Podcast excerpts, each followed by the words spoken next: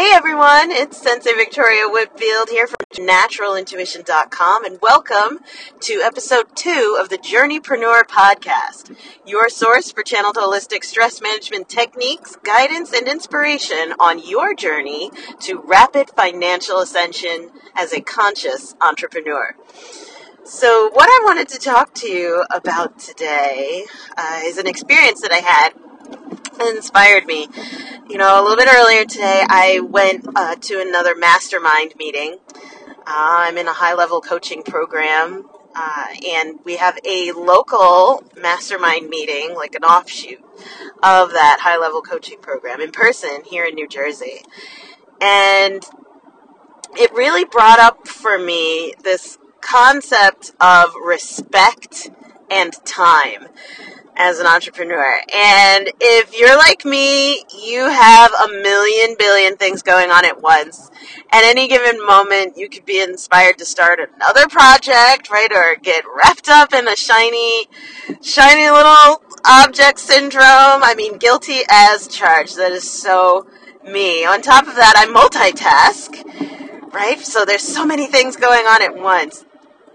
And yesterday in the podcast, in the first episode, we talked about having cycles, right? And honoring our cycles in business, our cycles of productivity. But my experience at the mastermind really brought this other concept forward. And here's what happened I showed up at the mastermind on time because I was supposed to be the timekeeper. I had an internal right? An internal commitment to show up and make sure that I helped keep time so that we all got out on time this time. Because last month, man, we went super duper overtime, and the guy that is so gracious to host it in his space, he lives over an hour away, so he was getting home to his family like, gosh, like almost around midnight. It was awful. So I had showed up because I had an internal commitment made it for myself of I want to make sure that we're running on time. And I'm pretty gentle yet firm in the way that I help move meetings along, right? I give nonverbal cues, I give verbal cues, I give multiple gentle reminders, right? That, hey, 60 seconds, so on and so forth. I'm really happy to be what I call the time goddess, right? So I showed up on time, and lo and behold, the host was there and one other dude, but all the other people who said that they were coming weren't there. And oh my goodness, it was time to start. So that was a little bit uncomfortable and embarrassing. And so then uh, we start, you know, because to respect time and I appreciate beginning on time. That's something that makes me feel safe personally, right? Honoring when we start and when we finish and moving things along, right? That for me, I regard as how safe do I feel? But the guy who was hosting, for him, it's about showing the respect. And he's ex special forces, so for him and his masculine, it's about respect. For me and my feminine, being on time actually is more about feeling safe right? So that's one nugget I want you to take away from my story. I'm not done with the story, but just to consider what does being on time mean to you, right? What does running on schedule? What's the feeling, the core desired feeling? His is respect, mine is feeling safe. What's yours? So, by the way, go ahead to naturalintuition.com, hit that contact button, and let me know what is your feeling safe or your respect or what is your core feeling when you think of running on time? What do you want to feel in your business and in your day to day? So, okay, the meeting proceeds and it's juicy, it's wonderful. 10 minutes later, more people trickle in. 15 minutes later, more people trickle in. And hey, don't get me wrong, they, of course, have had plenty of stuff going on for them too. They're coming from hours away, some of them, right? You never know what's going to come up in traffic, and we love everyone. So it's a bit of an emotional kind of back and forth that we're having. And finally, 30 minutes in, we really begin. 30 minutes after we had uh, initially started. And then the end, of the time, the end of the mastermind comes, right? And we ended on time. In fact, we ended early thanks to my facilitation, my gentle facilitation. So we had enough time to sing happy birthday to one of the members of the mastermind and her husband because they both had a double birthday. It was wonderful. And then there was this interesting, awkward moment at the end where the gentleman who was hosting the mastermind shared his discomfort around us not as a group honoring time. And for him, he remarked about for wherever he travels all over the world, he respects other people's time. And that's just how he's feeling out of integrity that our group is not doing the same here, right? He respected our our time by showing up early and ready to go, um, and then with other people trickling in and out, it seems that it wasn't reflected back to him. And I totally felt that. And it made me think of how earlier that day, one of my private clients, who it's an emotional event. And I understand this because I go through this with my coaches as well, showing up for them. It's an emotional event to just wrench yourself away from the day to day to for well for her to come and see me. And I could see it like, oh my gosh, when she came into her session with me, she had forgotten her notebook and her pen.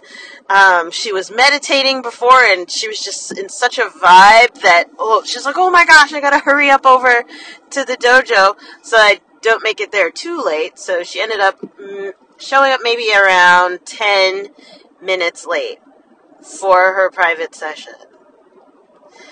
And so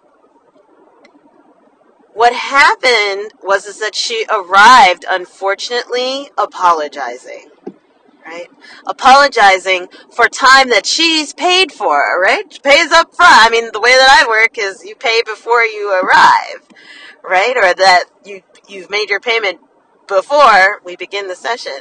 So arriving in that sort of a state, it took a little while on top of her arriving late. It took a little bit of time to get her back into that high vibe, vortexy, juicy state because she was already arriving out of the vortex.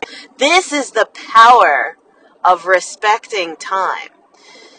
You know, one of my mentors, she always used to say, Victoria, how you do anything is how you do everything. How you do anything is how you do everything. Um, in my head, I always would turn that into a little bit of a cryptic word. Uh, the acronym as Heidi hide. Heidi hide. How you do anything is how you do everything.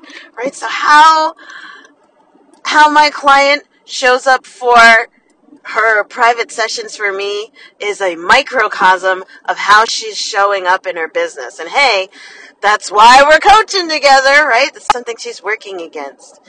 And how the other people, how they showed up for the mastermind tonight is how they show up in other areas of their life and business. How I, in the past, I've also had that same trouble where when I start telling myself a story of I can't, or I'm confused, or I don't know what I should be doing, or I don't know what I'm doing, right? Or affirming that, oh, I'm distracted, you know, I, I got shiny object syndrome. When I affirm those stories internally about myself, to myself, interestingly, they get reflected in how on time or late I end up being. Right? So, in fact, it follows that how I respect time, I've noticed in my own life, how I respect time is actually how I respect myself. How I care for my timeliness is reflected in how I care for myself. The two are intrinsically tied. And the more I show up ready to take action on time, right? So that means arriving beforehand and grounding and clearing my energy and ramping up and getting into the vortex, feeling juiced, right? And full of life, full of vitality, full of the juju, right? Juice is flowing so that when the time hits, I'm ready to go. The actions that I take, right, and who I am being in that moment, that version of me is a whole order of magnitude higher than who I am when I'm like, oh crap, I'm running against traffic, or oh no, I'm so embarrassed, I'm to be late, I'm to be the last person showing up into the room, or even more dramatic, all right, let me try and ramp myself up so that when I arrive, it's like an entrance, even though I'm late, so that it makes up for my shortcomings. Yeah, has this ever happened to you? So I'm curious, right? This is my story again. This podcast is where I'm parking my stories on my journey to rapid financial ascension. And this concept of honoring time, right? Time and respect. Not just respect for others, but also respect for myself, respect for yourself.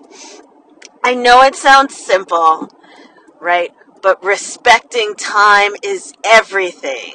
Time is more than money. Time is more than money. Time is life.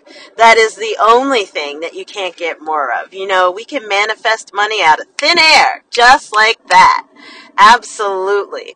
Money is everywhere. Money is a renewable resource, right? Even the government can print money. So literally bringing it out of nowhere. But time is something that you cannot get back. So this is where we'll leave off for today. Um, I am curious to hear what comes up for you as we consider time and respect. Is that something that you struggle with, right? And for me, just this last nugget is dropping in before I sign off. Time and honoring time is the presence of the divine masculine for me. Right? When I'm in my divine feminine, I'm flowing, right? I'm creating. Time is the last thing on my mind. Right? And that's wonderful for opening up to new levels, new innovations and creative ideas, thinking outside of the box.